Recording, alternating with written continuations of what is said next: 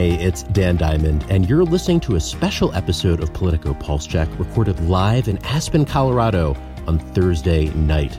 I was joined by Andy Slavitt, the ex Obama official, and Cindy Gillespie, the Arkansas health chief, to talk about immigration, Medicaid, the looming election, and a lot more. It's going to sound a little different from our normal episodes because of the live studio audience, but we wanted to bring you this episode because it's so timely. And we did have a regular edition of Pulse Check this week, too. Check your podcast player, you'll see the interview with John Carreyrou, the Wall Street Journal investigative reporter who broke the Theranos story. He was on to discuss his reporting methods, what happens next with Elizabeth Holmes, and where the fraud happened at that company. If you like Pulse Check, you can help us. You can rate this on your favorite podcast app, share us with a friend, or just send us an email with suggestions. I'm at ddiamond at politico.com. And check out our library of episodes too. I have a feeling that the interview with Atul Gawande a few months ago, where he talked about his career, his aspirations, how he approaches healthcare reform, will be that much more newsy and relevant given that Atul was just tapped to work with Jeff Bezos, Warren Buffett, and Jamie Dimon on a company that will work to reinvent healthcare for those companies and maybe the whole U.S. healthcare system. Okay, let's get to the conversation with Andy and Cindy. I'm Dan Diamond, and this is Politico Pulse Check, coming to you live from Spotlight Health in Aspen, Colorado.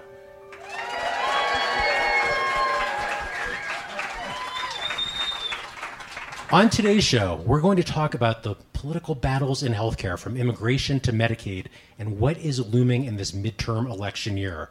We'll also hear about how two healthcare leaders built their careers and what they see next for our system. So let's welcome our two guests. First, Cindy Gillespie, who leads the Arkansas Department of Human Services, who worked on two different Olympics, was a top advisor to Mitt Romney. Cindy, welcome to Politico Pulse Check. Thank you. Glad to be here.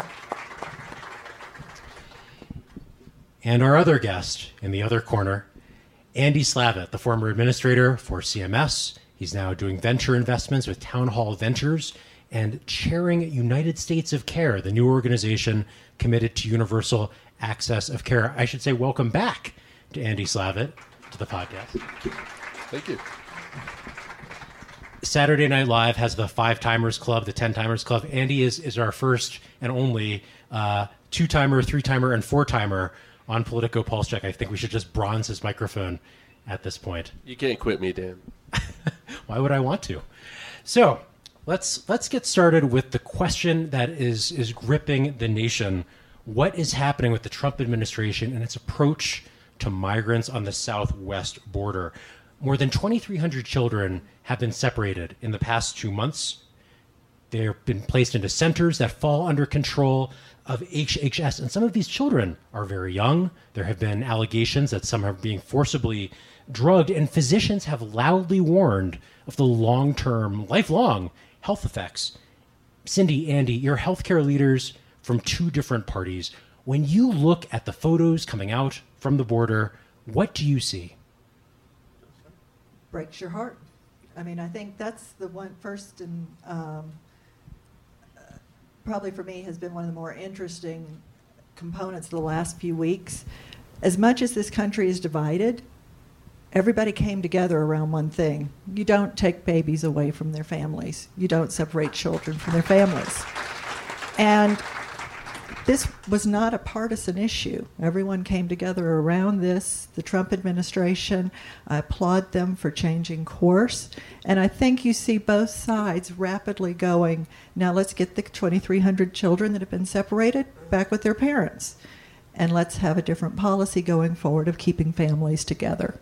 You're a Republican. You're applauding the Trump administration for changing, but you don't think the Trump administration should have had this policy in the first place. I think people did not realize what was going to happen. Uh, and when you began a policy that separated children, that's just not who we are as Americans. Andy. Yeah, I think the you know I served in government for a couple of years after serving the private sector, and, and Cindy's had a, a, career both in and out of private public sector. I think the thing that you always have to keep in government at all times is, is human empathy. It is very easy to just look at the big numbers of people and the big budgets and the political battles. But if you lose the human empathy, you lose your ability to have impact and you really lose your way. I think there's a lot that was risible about this policy. I, I do think that this is a calculated was a calculated policy. Maybe Cindy and I differ a bit on this from the president and people in the administration. They reversed course after I think you know trying every possible way of explaining this. But one area where Cindy's exactly right is right now. Um, put policy aside, as we sit here today, we have 2,300 young children and parents in this country that need to be reunited. We should be focused on nothing else. That should be our number one priority. We should be bringing together the smartest people, the best people, the best resources, DNA testing, lawyers, immigration, digital capabilities, everything. And we should be every hour reuniting 10 more kids with their parents every single hour until it's done. I think so, the other thing, if I could just chime in, the other thing is it emphasizes that we need a workable immigration policy in the country. And it's time actually for that to get resolved in Washington. However, it gets resolved, it is time for there to be a workable immigration policy. Someone needs to tell Congress that. That's what I was just trying to do. To do. they, they, it's been a lot of it's been a lot of years, and uh, you know I don't I don't think many of us have a lot of reasons to believe that under ordinary circumstances, this Congress is any more capable than any prior Congress in doing that. But I will say, if the country could learn a teachable moment mm-hmm. from what's happened the last several weeks and months and use that to affect and to have people say, you know what, there are a lot of things we disagree over, but maybe, just maybe, we've had a unifying moment and we can make something of it. I would so strongly encourage Secretary Azar uh, and others who have the power to do something about this to take advantage of that. I- am not hopeful, but I really am encouraging of that. Well, let's let's talk about what Secretary Azar and HHS is doing. Congress aside, the administration has a lot of power here. The kids are in HHS centers. The photos that you see on TV, those are, our contractors for, for HHS, and yet the secretary has tried to distance his agency from this work. I want to make sure I'm getting this quote right. He said yesterday, quote, immigration policy isn't really what we at HHS do. Is Azar telling the truth? Well, I, you know, I, would rather speak to how I think we would have handled things when, when we were in the administration, which is that the president expected us all to take accountability to make things right and to fix things. And I think that's typically the case and I think Secretary Azar has that opportunity now. He has the opportunity now because these kids are under his jurisdiction. The Office of Refugee Resettlement is under HHS.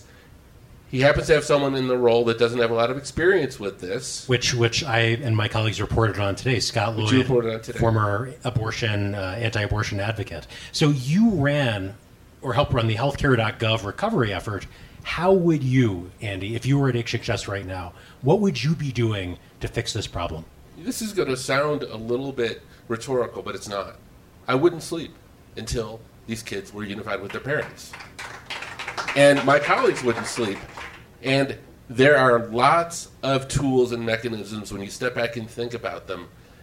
And the good news is, as Cindy said, this is not controversial. I can't imagine that there's a person in their country that if Secretary Azar picked up the phone and said, Cindy, Andy, Bill, John, Susie, if could you help me with this to get these kids together with their parents who wouldn't pick up the phone and who wouldn't drop everything they were doing to help.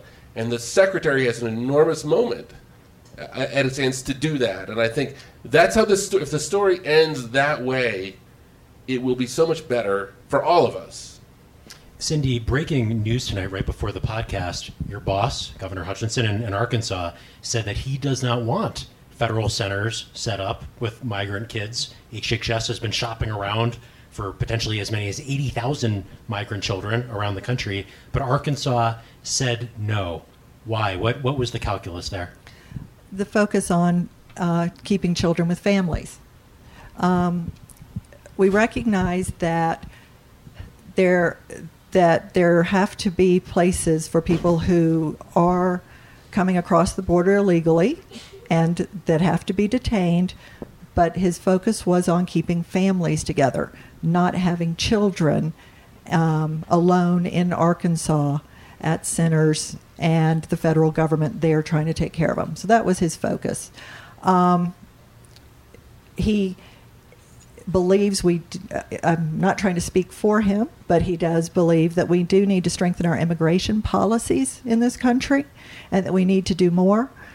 But separating families, he's always been very focused on keeping families together across everything we do. Uh, not trying to change your subject, but even with the work we've been doing in the state, um, one of the things I run is the child welfare system, right? So even in the child welfare system, one of his real foc- areas of focus that he gave me when I came in the door was to try to make sure that as much as possible, when we had to take a child, the child went to a family, and that we focus on trying to put the child with a relative, if at all possible, so that the child remains part of the family structure, and that's been a big area of focus. So his remarks and his position is very consistent with where he's always been. It stems from those principles. Let's shift gears.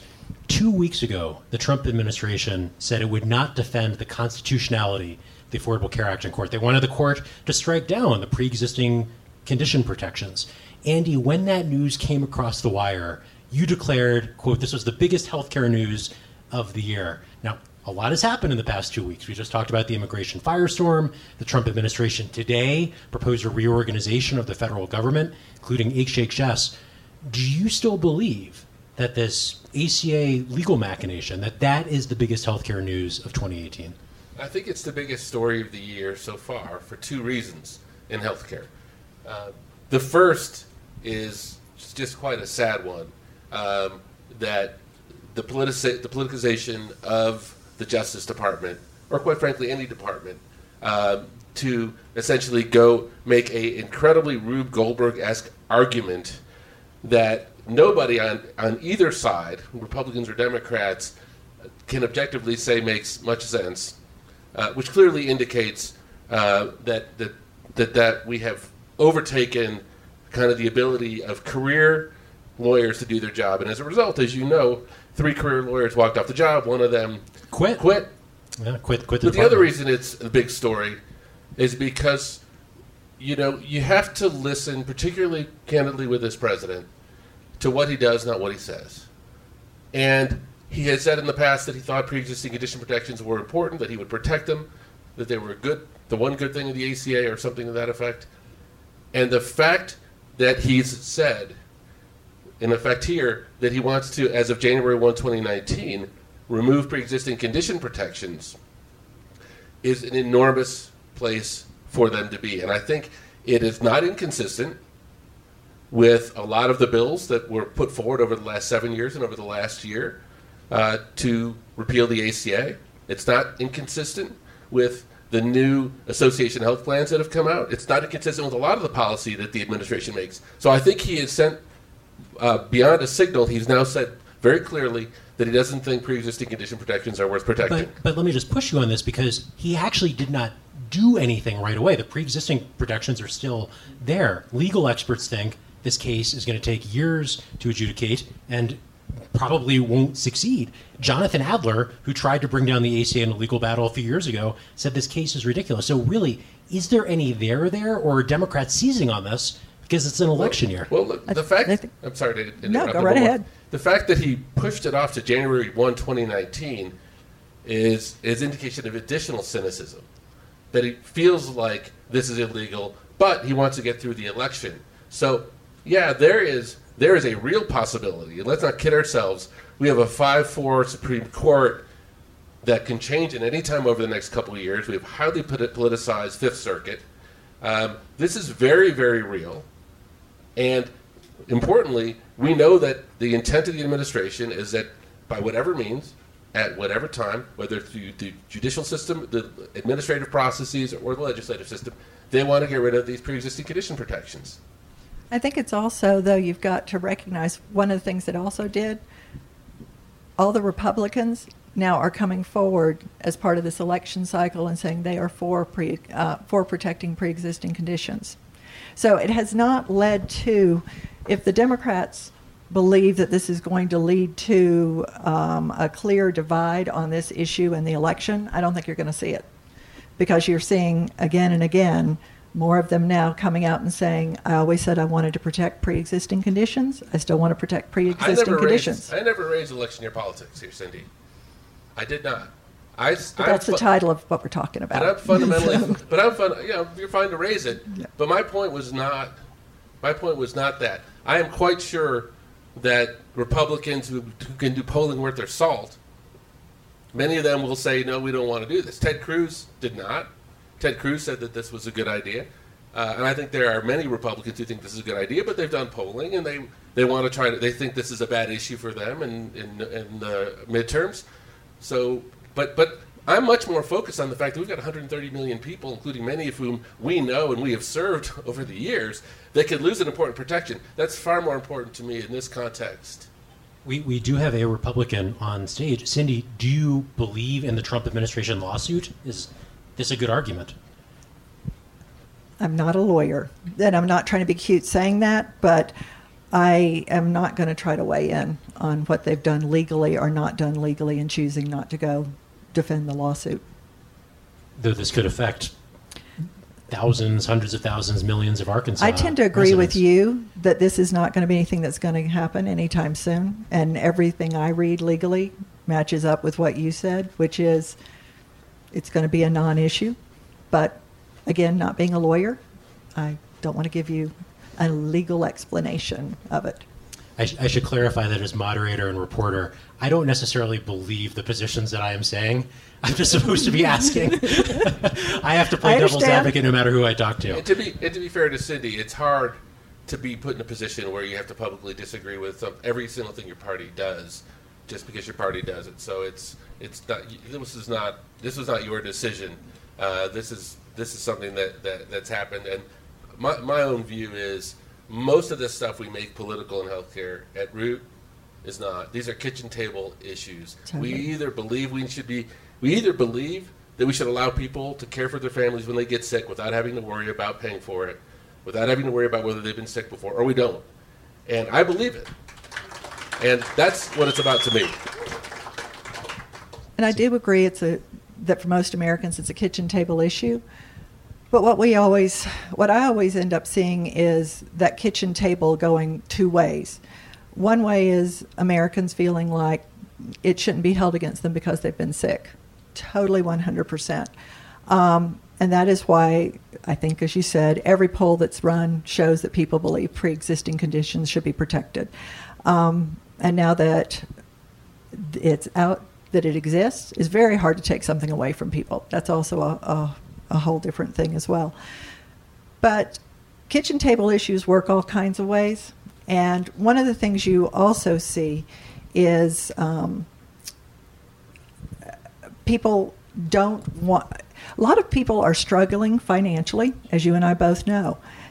And when they're struggling financially, there also becomes an issue of, I'm going to try to take care of myself. I'm going to do what I need to do for me. But the kitchen table gets kind of crowded when they feel like they're taking care of others. And that is the other thing you see playing into a lot of the debate that goes on around what should healthcare look like in the future. I completely agree. And look, it, you know, if this is a veiled conversation about what's good and bad about the ACA, we should just stipulate that the ACA, like every other major piece of legislation, if it if it was highly successful, it would have got it about seventy percent right, and, and it would count on history. It would count on Congress, the states, and the private sector to make it better. That didn't happen. What happened is Republicans said we're not going to make it better. We're actually going to do things that make it more expensive for people. We're going to hurt the kitchen table. So if, if we want to talk about that, we should be talking about bringing down prescription drug costs. We should be talking about reinsurance pools. We should talk about a lot of the practical things you've done in Arkansas. There are we, we know that the states see practical solutions there, but that's not what we're we're really talking about. What we're talking about is trying to use the ACA as a litmus test with the American public, and that has no value to me. I don't think it's as much a litmus test this cycle. I could be wrong. But on the Republican side, um, it's just not shaping up as the same kind of a litmus test as it was two years ago, four years ago, hope- six I years hope ago. You're right. I hope you're right. You know. I do know this. Republicans have raised what is it? Probably nine figures of fundraising on defeating the ACA. It is still in the craw of the party. It is still in the craw of many in the fundraisers. It is still in the craw of Heritage. Um, I don't think that that's an entirely healthy instinct. I do think a healthy instinct is debating how to make policies better for people. And both parties, no party has a monopoly on that. And I think when you get into the states, that's what you start to see, right? In the states, we are pragmatic. We are all focused on how do we keep moving things forward in our particular states. Um, well, let's let's talk about the states. Then you run the Arkansas Health Program, and Arkansas expanded Medicaid through the ACA very early for a state that was Republican led or, or in kind of the purple purple bucket. But Medicaid enrollment has gone down in Arkansas. Even even as it has gone up over I just looked at the statistics before coming here. You and your your your governor Hutchinson have talked about the decline in the uh, Arkansas Works program. It has gone down I I have the numbers here. Uh, since the beginning of 2017, it's shrunk by about 75,000 people, or roughly 20%. percent mm-hmm. Why is shrinking that Medicaid program a good thing? It means the economy is improving. I mean, that's at the end of the day the biggest thing. I think in Arkansas right now, our unemployment rate's like 3.8%. Um, economy's improving. We still have um, a, a lower median income uh, than much of the rest of the country at 42,000. But the income is rising every year. Um, jobs are there. Medicaid should be shrinking. I mean, one of the things that cyclically happens is Medicaid goes up when the there's a recession, but it doesn't go back down usually, and it should, right? Um, it's about people not getting trapped um, in the cliff of what it costs to be able to move off of the social programs. So we view it as a really good thing that, and it's a sign of uh, the economy improving. So Arkansas expanded Medicaid through the ACA, and you've continued to tweak the program. Back in March, Seema Verma, CMS administrator, Andy's successor, hand delivered the waiver to allow you to institute work requirements. And, and, you were on a local news program. You said it was a great week for Arkansas. Now, but before I ask the next question, I just want to get a sense from the room if you support the idea of work requirements in Medicaid, applaud. Okay. I like you. Donald Trump Jr. At, at, the back visiting Aspen. If, if you oppose, if you oppose work requirements in Medicaid, applaud. So, Cindy, to your point, if, if Medicaid enrollment is shrinking because the economy is getting better, why do there also need to be work requirements that will end up limiting more people from accessing the program? Happy to explain. Have you heard of this thing called social determinants of health? It's, it's everything outside of the hospital and doctor, your eating, your job, your housing. It, and it is a big factor in whether or not you're healthy, right? And one of the biggest factors in whether or not you're healthy is whether or not your, ed, your education level and whether or not you're employed whether or not you are involved in your community. Um, one of the things we tried uh, right after I got there was to do work referrals. All right, so we're talking about um, our expansion population. Uh, we did work referrals where we have tons of services available in the state.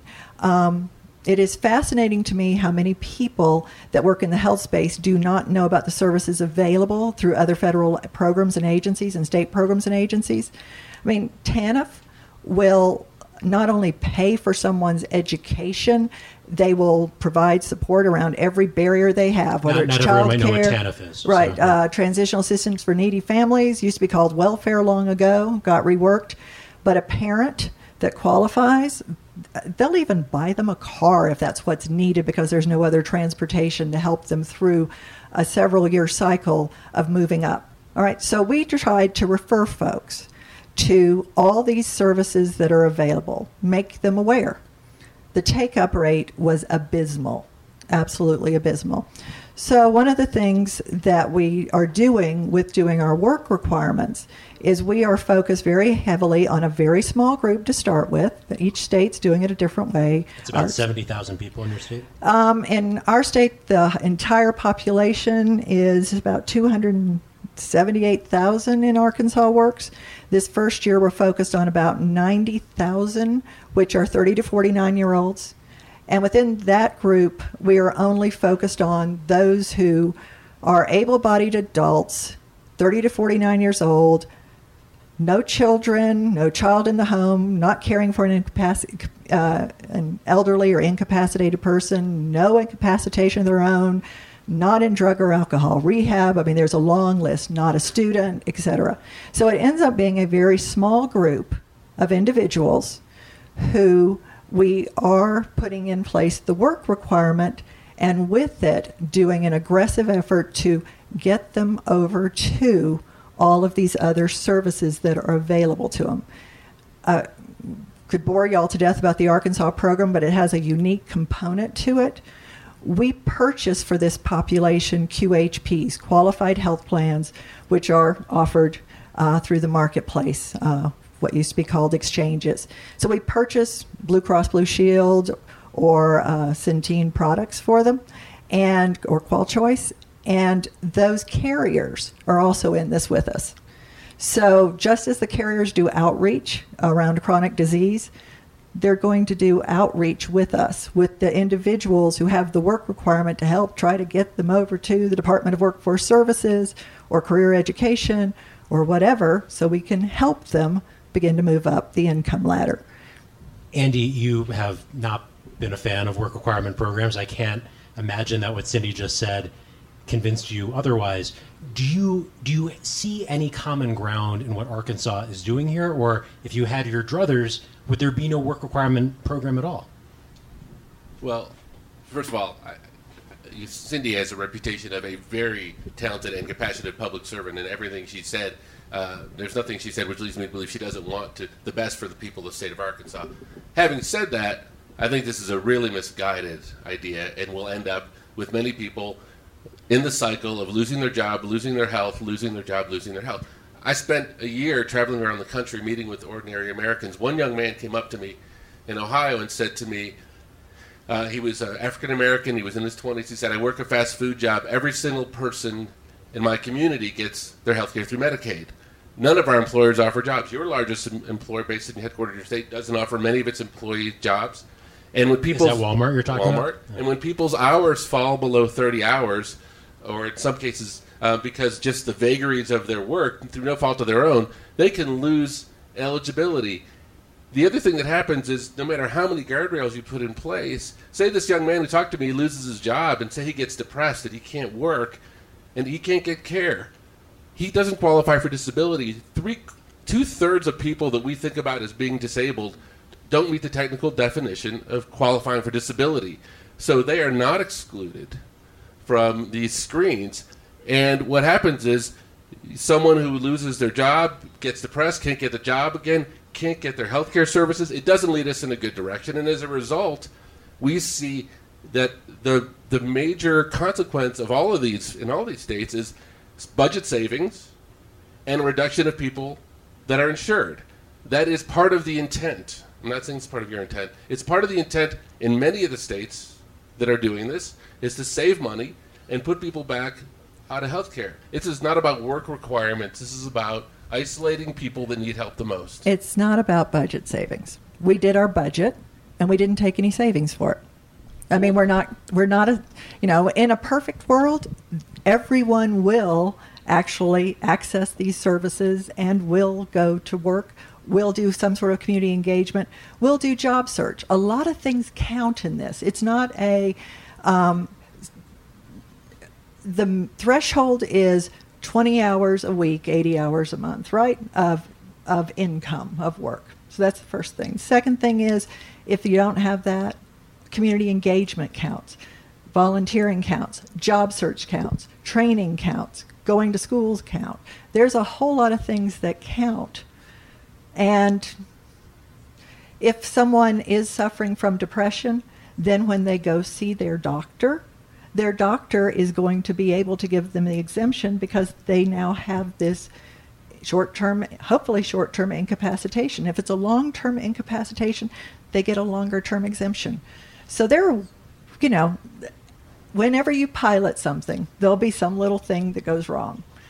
But we are trying to design it, as you said, with the goal of helping the folks, not hurting the folks. Look, you, you've made the decision you've made, and I think Uh, my, you know, my hope, and, and I'm sure you'll do this, is that you'll look at the actual effects. We can sit here on the stage, and I can tell you, this is what the data says, and this is what CBO says, and you can tell me this is what I think is going to happen. But the reality is, you'll know.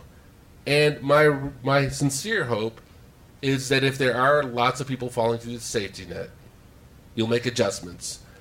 My greater hope, which you won't agree with, of course, of course, is that we do not link people's access to care with some task they have to complete, picking up trash on the street, volunteering in their community, d- deciding not to go to the ER. Those things should be irrelevant to me.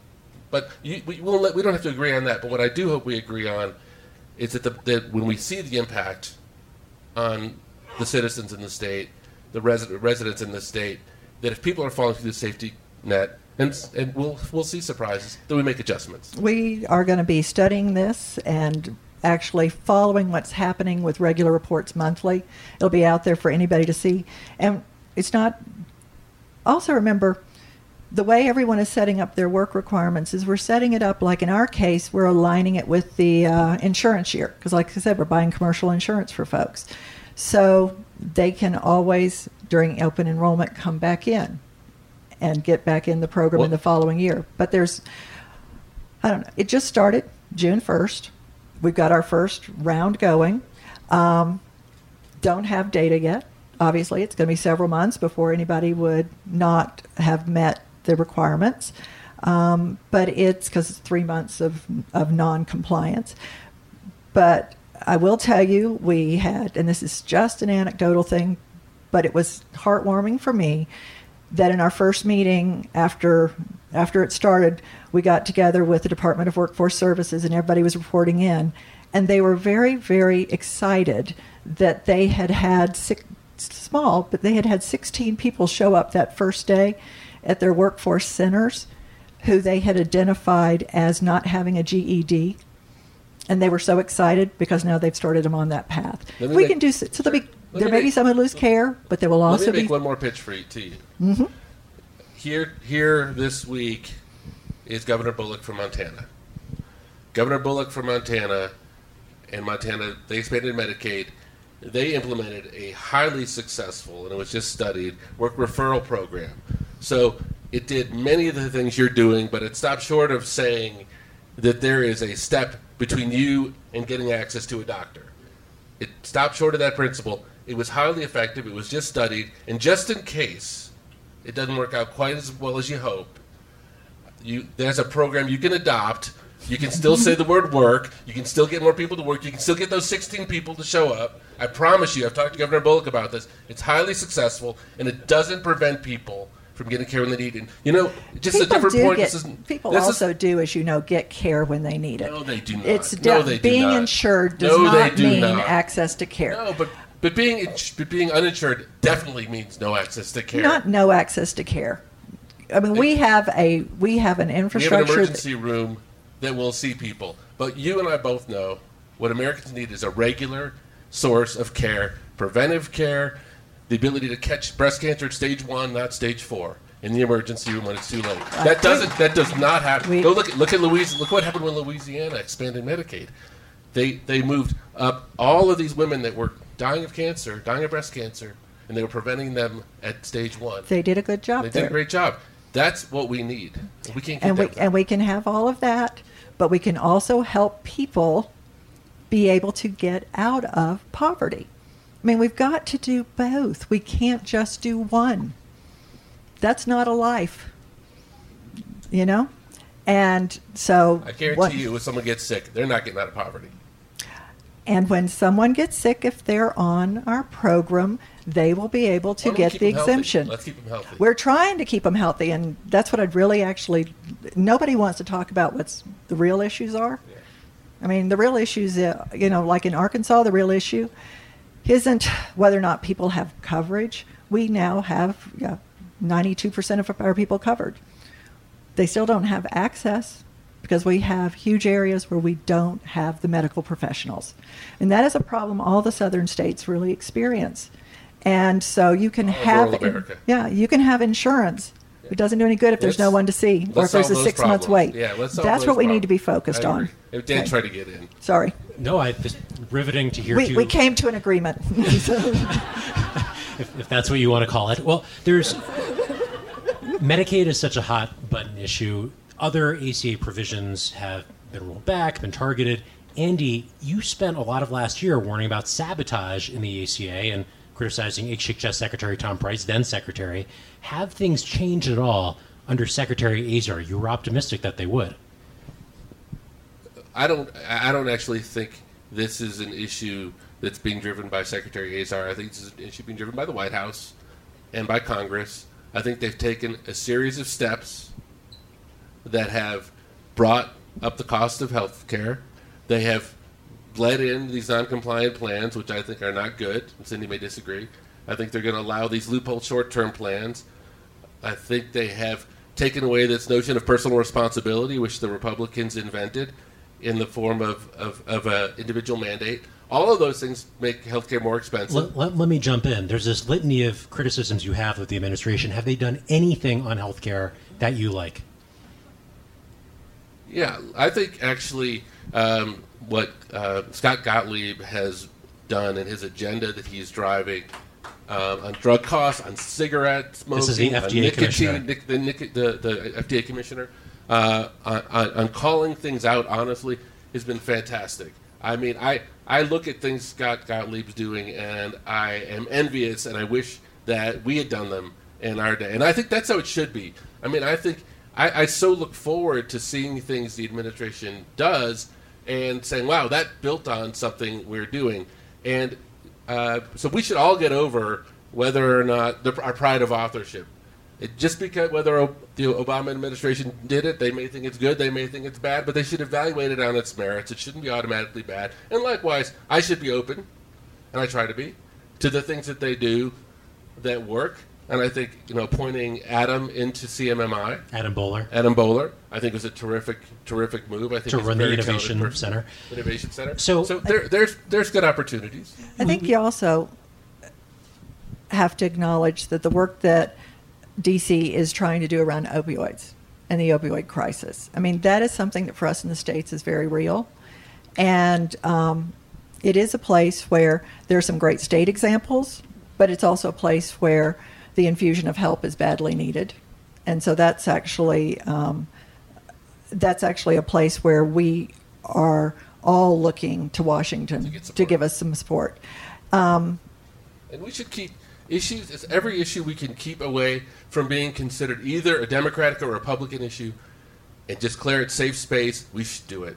Opioids, I, we should do everything we can to prevent one side from demonizing the other. And so far we've been able to do that. I will tell you this story quickly. It was Make it a quick story. Yeah. well, we can do it another time. but it, it was a few months before the election, and a Republican senator asked if I would go out and do a session when he was up for reelection in a tough race and talk about opioids with them. And and um, the political people said you are going to be doing him a huge favor, and I said I don't care. We we should go out and do this. We should protect as many things as we can from politics because this is people's health. I think if we can do that with opioids, I'd be encouraged. I, I would say roundly. I worry that we are still not even in the early part of the first inning at at being able to address the challenge in opioids. Agreed. We have massive amounts of treatment uh, shortfalls. We have massive amounts of, of public health issues. There's what is it? Uh, Did you see this? Eighty thousand opioid prescriptions a day in Utah, which is a state you know a lot about. yeah. That's going to on today. We are not nearly where we need. to be. We're not anywhere near where we need to be, and it is just continuing to come. I, I don't think I'm breaking any news to say that President Trump will sometimes be swayed by the last person he talked to. So um, imagine that you are, are in the Trump Tower elevator. You literally have the chance to give him an elevator pitch for one minute. What would you tell President Trump about healthcare? What does he need to know that he doesn't know yet? Just one thing. Okay, I'll go first. That healthcare is actually about more than just delivery, than just medicine, and more than insurance. That healthcare is actually about the health of the whole person, and that what we need out of Washington is for them to give us the flexibility in the states to be able to blend a lot of these social programs together so that we can actually address the health of the whole person. I'm hopeful the reorg may do that, or at least allow an opening for a little of it. Uh, do you really think there's going to be a reorg? I don't know. I don't I just there'll be a saw it today. I like to be a reorg. So- Um, But but then again, it's like the reorg is theoretical, just like the lawsuit or the, the change in the ACA pre-existing protections. That might be theoretical too. Look, they, they have a budget out. The reason this question is a little difficult to answer uh, is you know they just put out a budget in the House which got voted on and approved, which cuts up 1.5 trillion dollars from Medicare and Medicaid. So um, my my concern is that he that, that he engage in the fact that these are things that are I don't believe consistent with anything he's said when he was when he's been running, and these are now actions that, that they're taking. We talked about pre-existing conditions. We've talked about um, to a certain extent uh, drug costs. We've talked about immigration policy. We're talking about Medicare. We're talking about Medicaid. I happen to think he's wrong five out of five. So I don't know if I got enough time in the elevator, and I also don't think I also don't think, based on my experience, that that um, he's he is um, able to and willing to step in and and um, set direction on, on this issue. By the way, the first thing I said to the to the administration when I left is this is a losing political issue. We we lost on it. If you take it on, you will lose on it. It, the healthcare system is so complicated. Try to make incremental progress. Don't try to change the world. That was my original advice.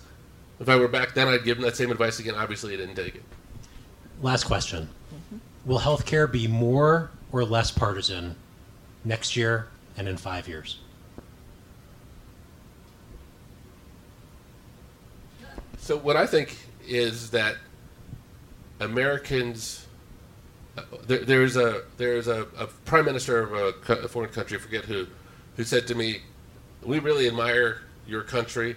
The one thing we don't understand, and that we do differently than you, and this is a country with a very similar kind of spirit, adventurous spirit to ours, is that you seem to keep your citizens in a mild state of quiet desperation." around whether they're going to be able to afford to, the health care when they get sick. We don't do everything, but we try to take that off the table for people so they can be productive and do things. We just we just try to at a baseline. They don't get everything, but we try to make sure that that's not a worry. And I think what happened during the, the year of repeal fights was that it was it was a primordial existential crisis for millions and millions of Americans who felt like their their ability to take care of their families was threatened. And so I think until that threat subsides, until people feel safe and secure again, this is going to be a politically charged issue. And I, it's interesting. Um,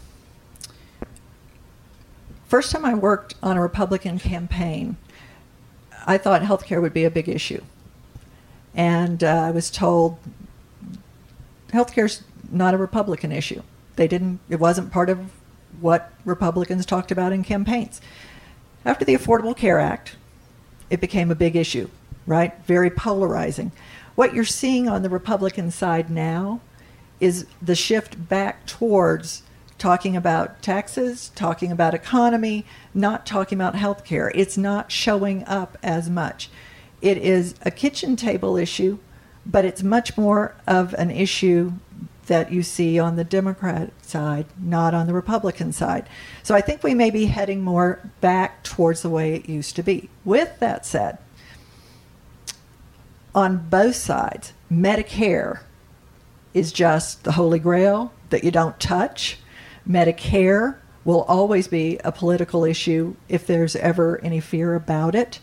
Medicaid is becoming an an interesting issue. You know, the result of the Affordable Care Act is we now have 78 million people on Medicaid in the country. It's only what 58 million, I think, on Medicare. It's far larger. It grew enormously.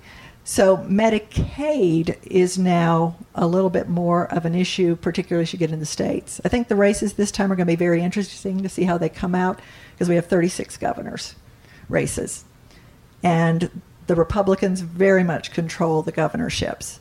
So, with 36 races, 26 of them being Republican up, it is in the states that you get into those health care discussions, not as much as you do on the federal level. But those discussions go both ways. On the Republican side, it becomes about the cost of Medicaid to the states and to the state taxpayer. So it, it we'll see if it's still as polarizing an issue or if it begins to align around certain programs, particularly Medicare, as we continue to age. And we will see if we come back and do this at Spotlight Health next year what has transpired. Cindy Gillespie, Andy Slavitt, thank you for joining Politico Pulse Check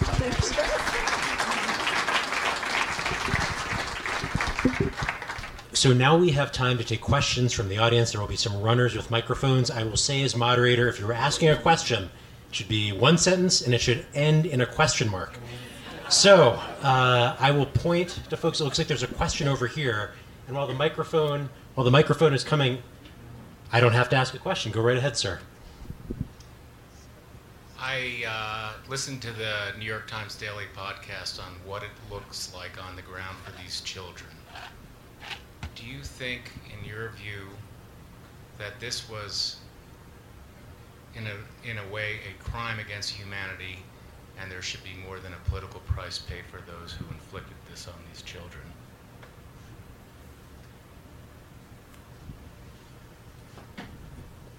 Should there be criminal punishment for what has gone on in the border?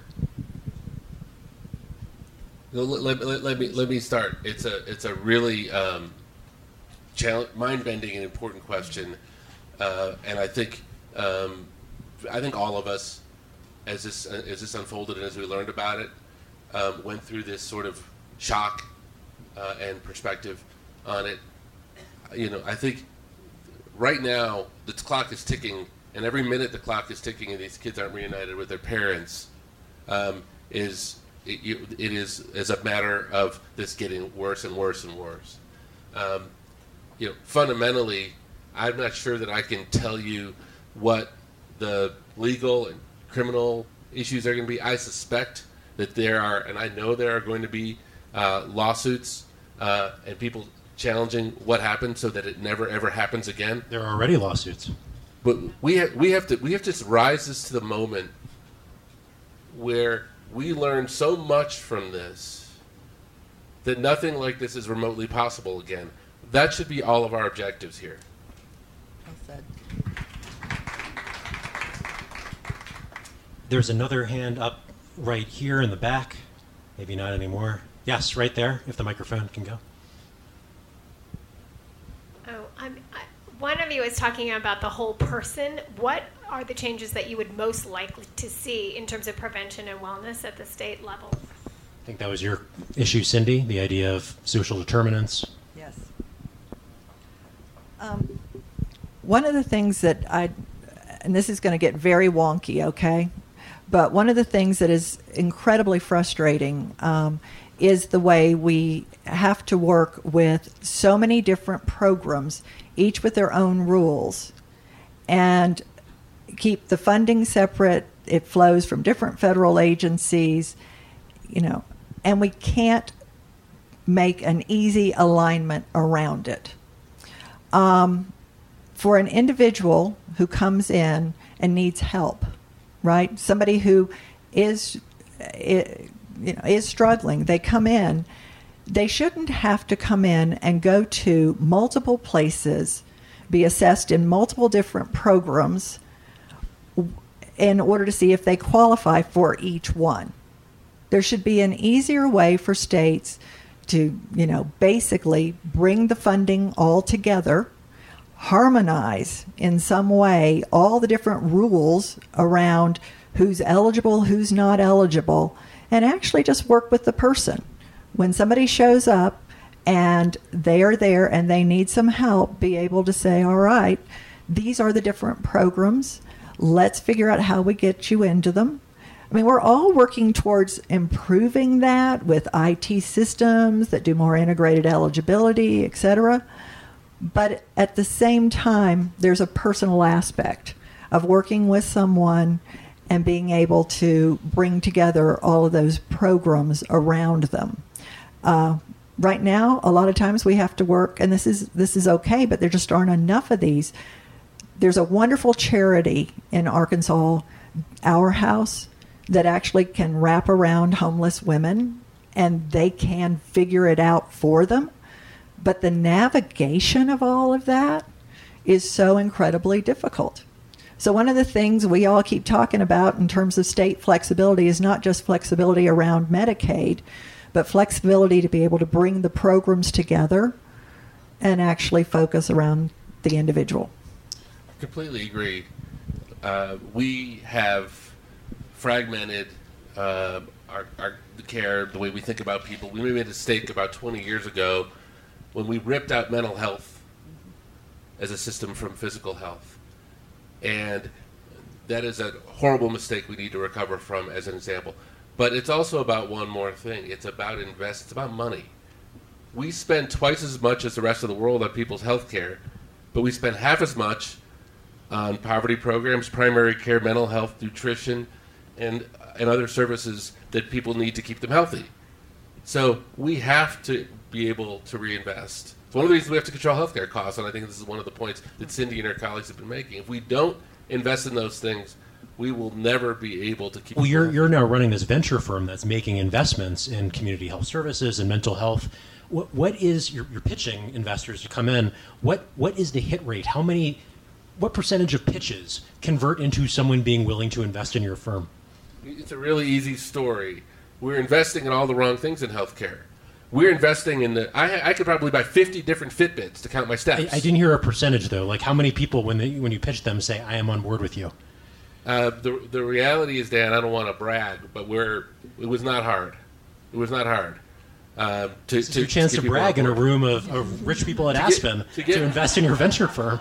Look, we, we have to for, forget our fund. We're, we're going to invest 100 billion pluses. We need to shift probably about four to five billion dollars of investment away from things like Fitbits and toys for healthy, quite frankly, you know, commercial white populations, and invest in populations where they have ordinary healthcare conditions and awful health outcomes because we don't have the mental health infrastructure, the, the recovery infrastructure, we don't have uh, investments in all of the kinds of things uh, that we're talking about. So it's a very common sense pitch to say we have 120 million Americans. We spent 1.2 trillion dollars on them, and if we could get them just the same kind of health outcomes that Cindy and I and you enjoy uh, by dealing with them as a whole person, as Cindy said, we will make enormous amount of progress. And if we don't, we can do everything else. We can count our steps. We can count my steps till the cows come home. It won't matter.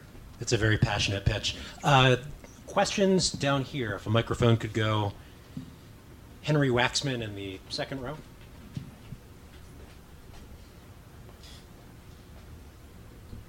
Thank you very much. Excellent panel. Did a great job. Uh, I think most people would say if they cut Social Security, it's a political danger path.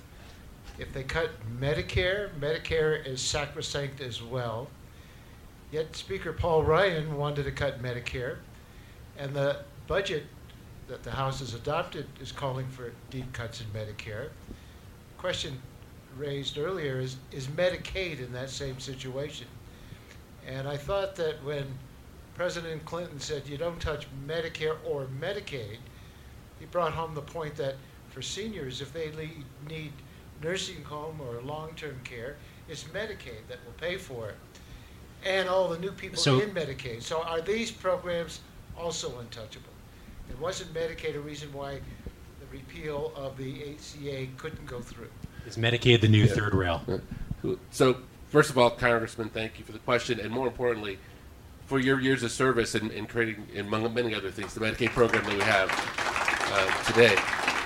You know, I think what happened over the last couple of years is we observed Americans getting educated about what the Medicaid program did.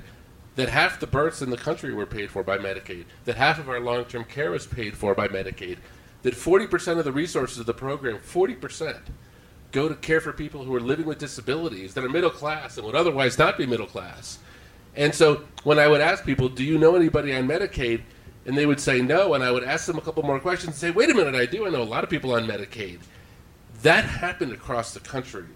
And so I think that touching the Medicaid program became not, I'd say, exactly synonymous with touching the Medicare program, but close. And I will tell you that the if you look at the polling, it is only a couple percentage points away from Medicare in terms of its now its popularity in the country.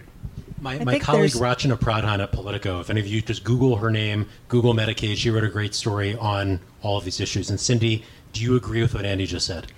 I think there's a I think there's a complexity to it that Medicare doesn't face. And that is that Medicaid because it is a state federal partnership the states it's one of the reasons why you see the states so so frequently, you know, so many of us saying, please give us the flexibility, not to get rid of the program, but be able to make the program affordable within our state and fix our state. That fix it so it fits our state. I mean, that's what that is coming from, because states. I know uh, states, it, we say it all the time, but it's so true. We all sit there, we have a very fixed budget. There is only so much we can do. Uh, it literally becomes Medicaid or roads, it, Medicaid or, edu- you know, all these choices.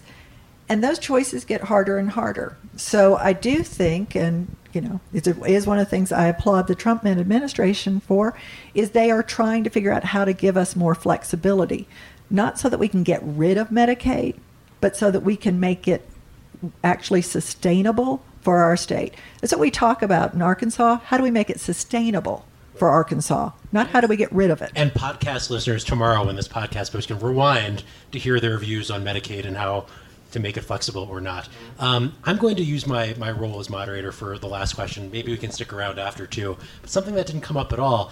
Uh, Atul Gawande was tapped this week to run the Jeff Bezos, Warren Buffett, Jamie Dimon health venture, reinventing healthcare. Andy, you have been publicly effusive about Atul's selection, but but be honest.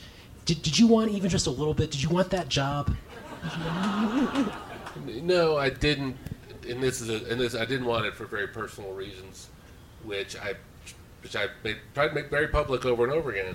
Which is, and look, I do think Atul uh, is the, there's no better person on the planet to take the job for reasons I'm happy to answer if you want to ask me that question. But for me personally, my passion is with underserved and vulnerable populations and that's where I'm that's where I'm fully committed myself to because I think it's a problem that if we don't solve, our country doesn't heal. We're, we're all fine. The people in this room who made it to Aspen, we're going to get good health care. We can self advocate. Our system's not going to go bankrupt because of us. It's not the 67 year old jogger.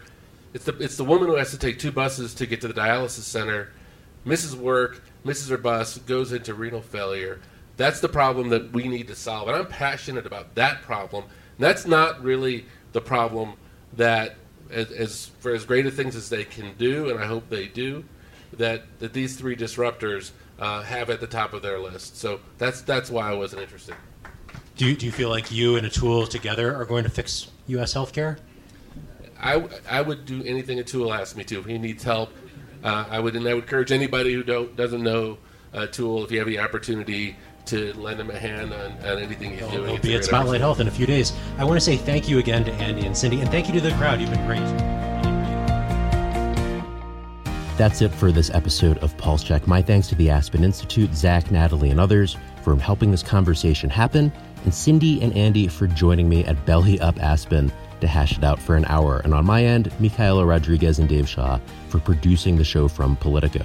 You can find me at ddiamond at politico.com.